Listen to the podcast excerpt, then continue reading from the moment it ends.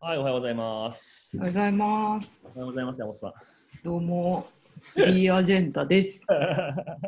まあこのくだり、この前の回でも。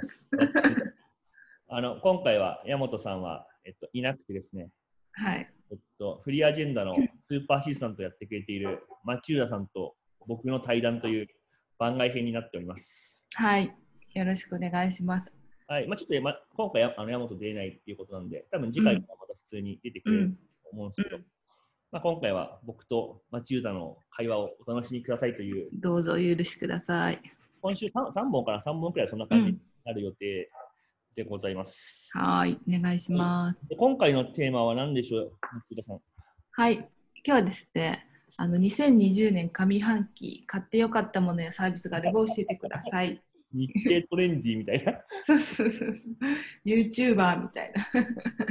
なるほどな。ちょっとこれ、質問もらってたのにもかかわらず、う何ん。も考えてなかったんだけど、うん、マチルダさん何かありますか私ですか。私、私、あの、給付金で電子ピアノを買いまして。あ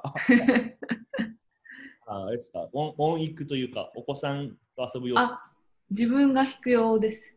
そうなんだ。弾けるんだそ。うあのまあ数少ない趣味なんですけど、へえ。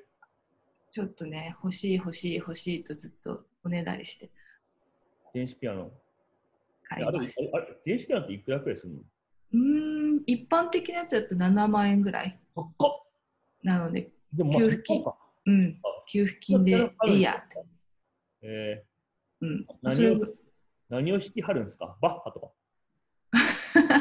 まああのクラシックとかあとまあ子供がいるんでうん。なんだっけジブリ系とかああ。童謡とか、えー、まあ、あの普通にやっております。それにやっこれい家にいる時間がね長いんでねうん、これありがたやですね。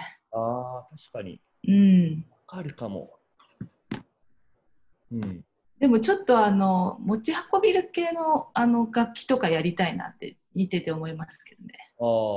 外でってことそうそうそう。多分共通の友達に最近ウクレレ始めた人いるじゃないですか。あ誰ええ、いたじゃないですか。友達って言っていいのかな同僚あ元奥屋でしょ。名前出しちゃったけど。あ、ごめん、奥屋 や。あいつアイドルだから。そうそう。があ持ち歩いてこう弾いてるの見たらいいなとか思ったり。 でもなんか弾いてないって聞いて、あれ。叩いて叩いてる楽しそうだなと思ってうんいやねどうしても家時間長くなっちゃうんで音楽始めるの結構元メルカリの人でもねなんか多いですよね最近楽器して YouTube に上げてる人ああ、ゆいたんとか。うんマスダックとか マスタックスなんだ。ちょっとすみません、皆さん。メルカリ見たで。すいません、あゆいたんっていうのはすごいとんでもないメタラーで、マジで歌うめえ。うん、 x ジャパンとかガチで弾けるからな。いうん私は結構見ちゃってますねや俺も見てる。うんうまいですよね普通うにまい。うんダリアがうまい。まあいいや。はい、っていうので私は電子ピアノかな。普あ、通でものなんか、それはわかるっすね。僕も最近買ったものではないんだけど、うん、結構10年くらい前に買ったギターが、エレまあ、アコースティックギターがあって、おーあしばらくオクラに、ね眠らせてたんですけど、うんうんやっぱこの自粛の期間に引っ張り出して結構弾くようになりましたね。あそうなんだ。弾くっすね。えー、何弾くんですか何を弾くうん何を弾くでも、邦楽ですね。邦楽邦楽、あ邦楽うん、歌えるやつが好きですね。ストレス解消なんで。へえー、そうなんだ。斎藤和義とか弾いてますよ。 そうそうちょっと披露してくださいよ。いや、それは全く趣旨とずれてたからしないけど。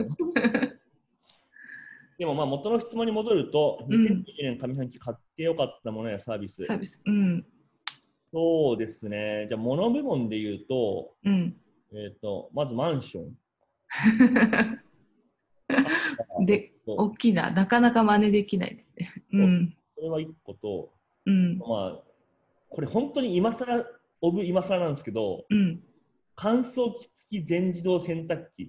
めっちゃ今更僕、これ先月までうん。学生の時に買った縦型の洗え濯ー機を15年使っていたんですね。すごい。よく持ちましたね。そうですね。うん。なんか何回か変えようと思ったことあった。まあ、何年か前に1回ガチで変えたことはあったんですよね。うんうん。古すぎてあかんと。うん。で最新のドラム式洗濯機を買ったんですよ。おお。もう当時、昔出たマシン入んなくて、それ。おお買。って、運んでもらったのに、うん。設置できなくて、どうしたんですか、それ。そその場でキャンセルして帰ってもらいました。ええやばいっすよね。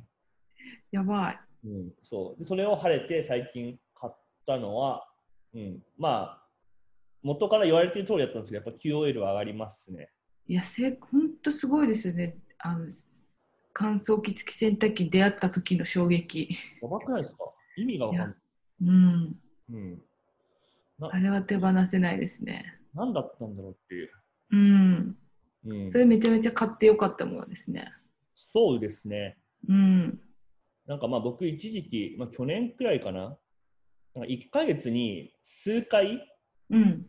起こる繰り返しで起こるような作業をなくすためには、いくら金を使ってもいいことにするっていう風な、あの ルルールルール、そうですね、マイルール。マイルールを貸して、うん。何を買おうかって思った時期があったんですよね。うんうん。ねえ、グーグル、黙って。ななその時に洗濯機買おうと思ったんだけど、その時買ったのは、うん。ウォーターサーバああ。ー、あのペットボトルをで水を飲んで、あれを潰すって作業がすごい無駄だったな。うん。まうあんね、結構頻繁になりますもんね。ねあと、ゴミ捨ても結構大変だしね。ゴミ捨てもだるいっすね。うん。それも言えてるですね。で、ウォーターサーバーすごい楽ですね。うん。あと、その時に買ったものが、何だったかなあの、あれです。シャンプーとリンスの詰め替えがバカバカしいなと思って、うんうん。あ、わかった。あの、詰め替えのやつをそのままさせる。そう。あなんれかすごいですよね。いや、ちょっといいなと思ってて。これは、これ聞いてる人、ピンとくるのかな、どうなんだろう。こすごいですね。私まだでやってない。まあ、普通の人って、多分その、いわゆるプラスチックのボトルみたいなやつうに、んうん。詰め替え用って呼ばれてるこのパックのやつを、うんギューって絞って、うんうん。中にこうリフィルするじゃないですそうかで。すよね。その手間がすごく面倒くさういなとん思っ、た結構めんどどくさい。汚れるし。とプラスチックのボトルを捨ててしまってうん。詰め替え用のパックの一部をハサミで切ってうんうん。ここにチューブを刺してちょっとずつ出せるっていう機械が機械というかまあアイテムがあるんです、うんそれをえっとまあチューブを刺してでそのうん壁にぶら下げておいて、チューブをチュパチュパってやると出てくるみたいなおこお、となんですけどそれ買ったんですね超いいっすうんいいな、ちょっと気になってたんで、やってみようかな。あクソ便利ですそれはうん。え、ひかさん、逆にそういうライフハック的なやつってどこで見つけるんですかどこで見つけるそういう情報っていうか。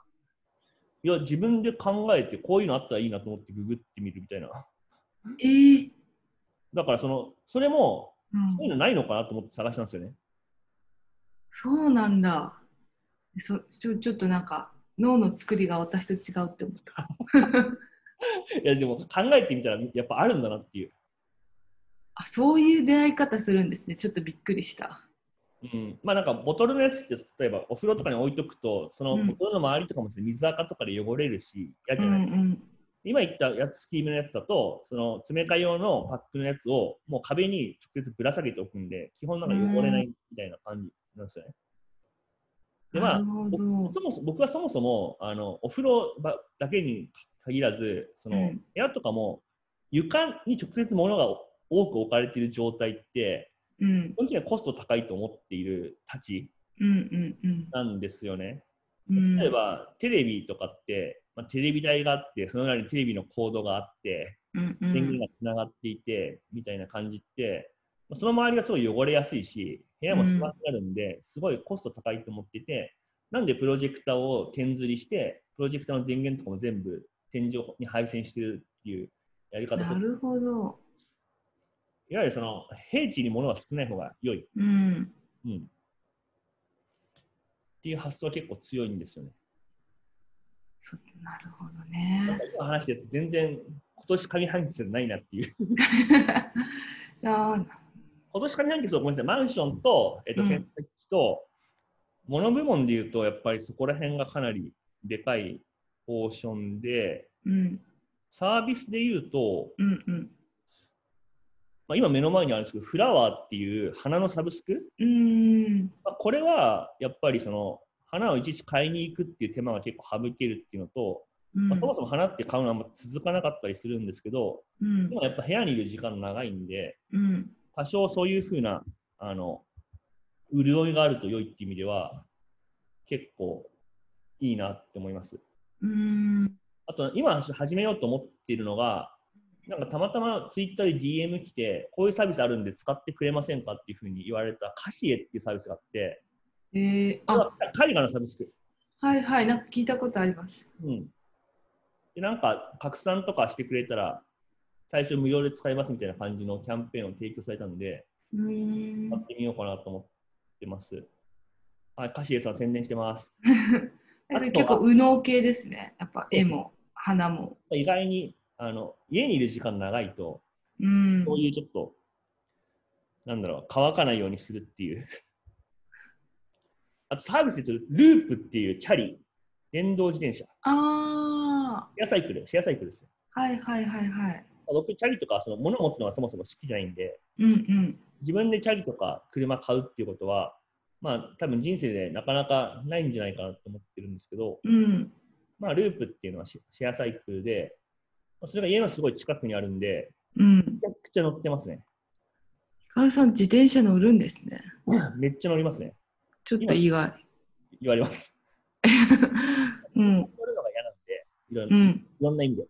うんなんで、基本的にはチャリと、まあ、少し遠くだとタクシーとかで基本と、まあ、徒歩、うん。バスで基本的には過ごしてるかな。でも、ループはすごい使ってますね。うんやっぱループも面白くて、あの、うんループ使ってて、で、なんかその、ループ、ちょっとアプリにバグを見つけたんで、うん。後で。 誰かに報告しようと思ったんですけど、うんそのたまたまあのツイッター上でループの社長っぽい人がいたんで、うん。 DM で、ループもうめちゃくちゃいいですと。うんうん。 最高に僕は好きなんですけどう、んアプリにバグがございました。言ったら、まあなんかその人一応僕のこともともと知ってる人で、うん。なんか一回お茶したりとか、えー、すごいいいいいいいやつでしたね。おかいおかいさん。うんえそのループはあのドコモのシェアサイクルとどう違うんですかうん、ドコモ体験的にさんは申し訳ないんですけど、ドコモさんのシェアサイクルはちょっとダサい。自転車の見た目があとやっぱ充電がされてないことが多い。ああそれはありますね。そう届いている気がしますね。うーんうん。まあ確かにそんなに大きく違わないのかもしれないけど、まあ僕は見た目とか、 うーんあとなんかその、なんか運営の感じとかは結構気になるんうーで、んループは全体的に好きですね。そういうの大事まあだ、全然シェアサイクルっていう観点で言うと別にドコモでいいと思うんですけど、うん僕はまあたまたまループっていうのが好きだったっていうう。ん、でも私もヒカルさんのツイート見て結構調べちゃいましたね。あ、そうなんですか。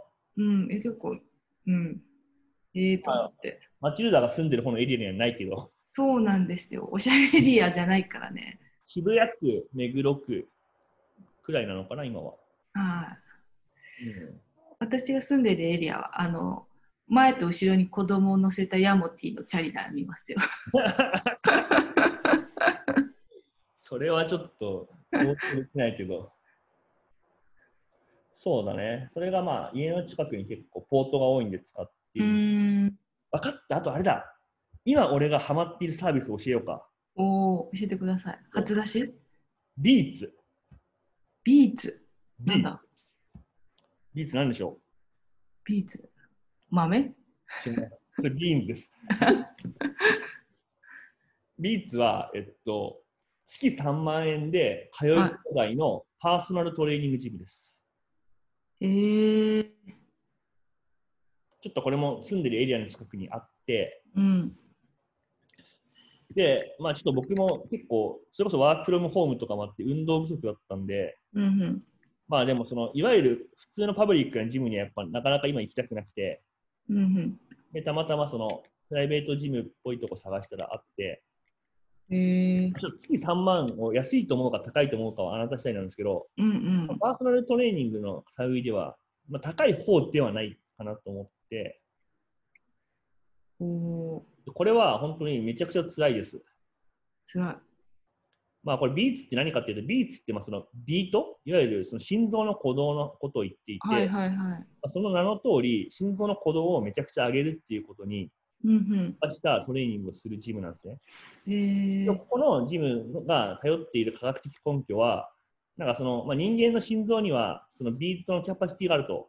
うんうん僕の体格だったら、例えば、えっと、1分間に200回までのビートっていうのは、まあ、最大限で、うもうん100として上げられるらしいんですけど、そのマックスの90%以上にその脈拍が達すると、脂肪の燃焼が通常時の6倍になるっていうなんか謎の理論があるんですよ。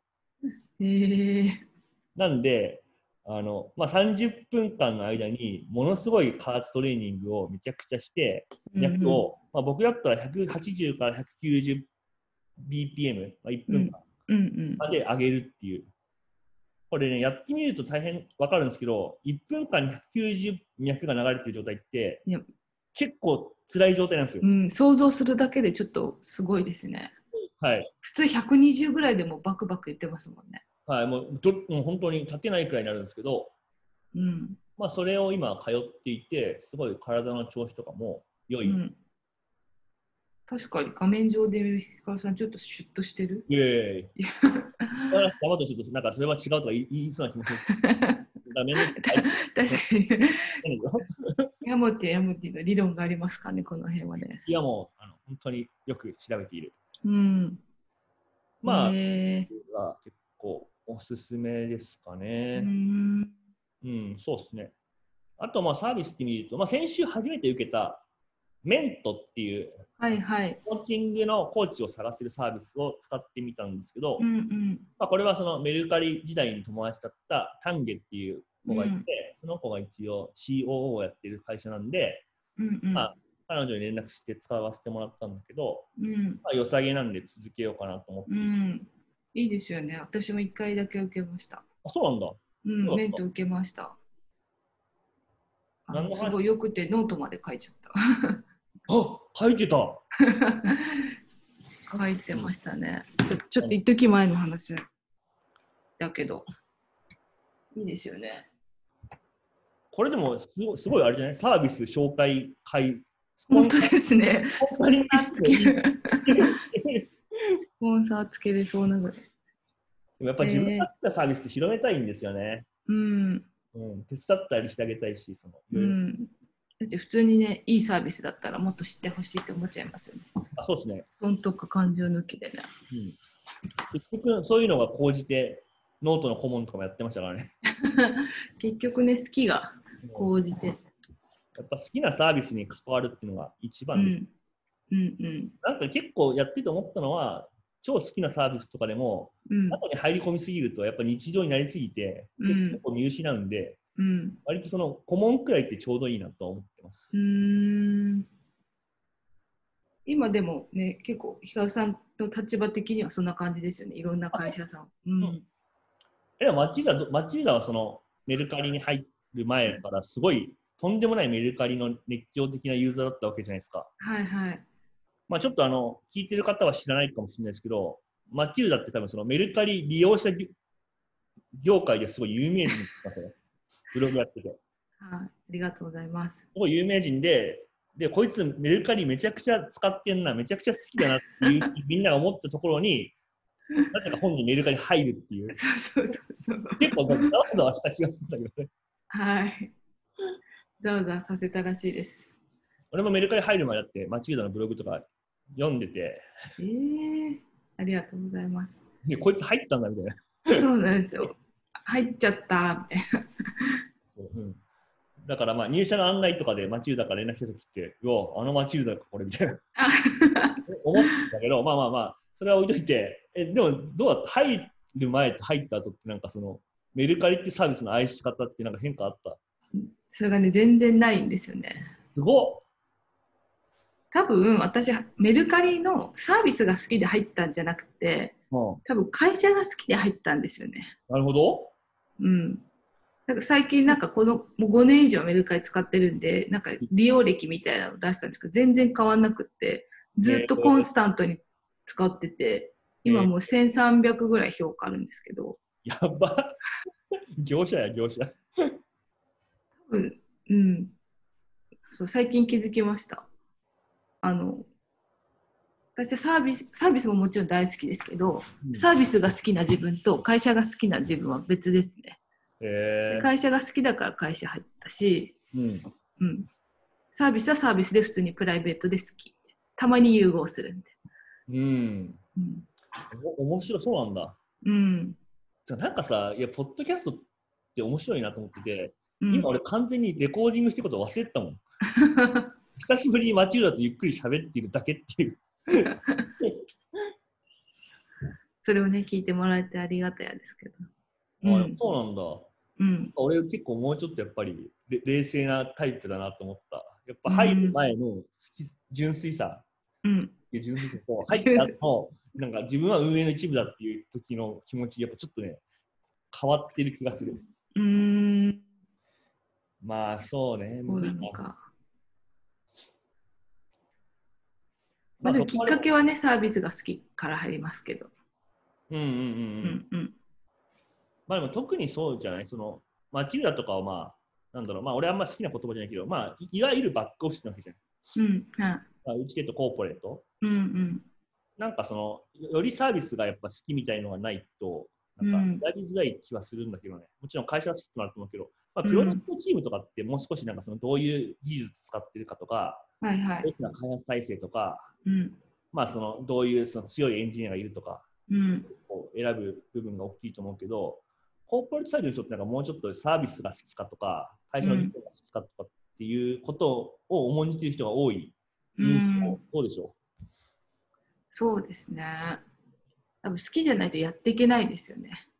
ううん。やっていけないと思まあそうだよね。う。うん。プロダクトチームのやつらはわがままばっかだし。そんなこと思ってませんよ。まあプロダクトチーム作る側とかはまあ最悪なんかサービスそんな好きじゃなくても、なんか サービスいじんのが面白かったりすればやっていけるけど、うん。カスタマーサポートとかね、コーポレート本当にサービスとか会社のこと好き。そうですねうん。すごい多いと思う。まあ、メルカリはさ、メルカリのサービス好きな人自体が、プロダクトチーム含めて多かったなとは思いますけど、うん。まあ、実際なんかね、今はどうか知らないけど、昔とかは結構メルカリ触ってないと、なんか面接とかで、いやお前なんだうよん感じになりかねないような、その当然使ってるっしょみたいな、うん。うん、感じでしたからね。それはああったと何の思う話だっけうんはい買ってよかったもよの。かった。あ、それで言うと、ちょっとなんか宣伝みたいになっちゃうんで嫌なんですけどど、うぞサービスで言ったら最近メルペイで送れる、ああのー送ったりもらったりできるじゃないですあか。送金ね。うん。で、なんか、まあ、会社の人と今育休中なんで、あんまり、その、連絡することないけど、まあ、たまにするんですよね。うん。で、そのお礼にメルペイを使ってサンキューを送ってます。ああ。 じゃあ、いい話。うん。マイクロチップ。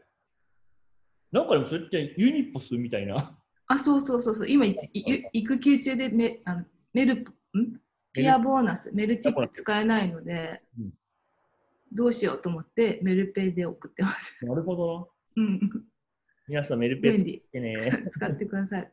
はいそういう送り方も便利です。なるほどね。うん、普通に使ってるか。じゃあまあ、上半期良かったサービスは、マチーダはメルペイの送る、もらうもらう。うん、これ最高。まあ僕は、じゃあ、えっと、ループとメントとリーツ。うん、いいですね。こんな感リじでンすク貼っときます。うん、はい。ありがとうございます。なんかもし宣伝してほしいサービスとかある人が連絡してくれれば、まあ使った上で、うんうまあ良ん、かったと思ったら、あのまあ宣伝という意味じゃなくて、自然にあのちゃんとお話しします。うん、あれば言ってください。結構僕はーい。です。はい。はい今回そんな感じです。またね、バイババイバーイ。 イ。手振っても通じないよ。バイバイ。バイバイ、そうだ。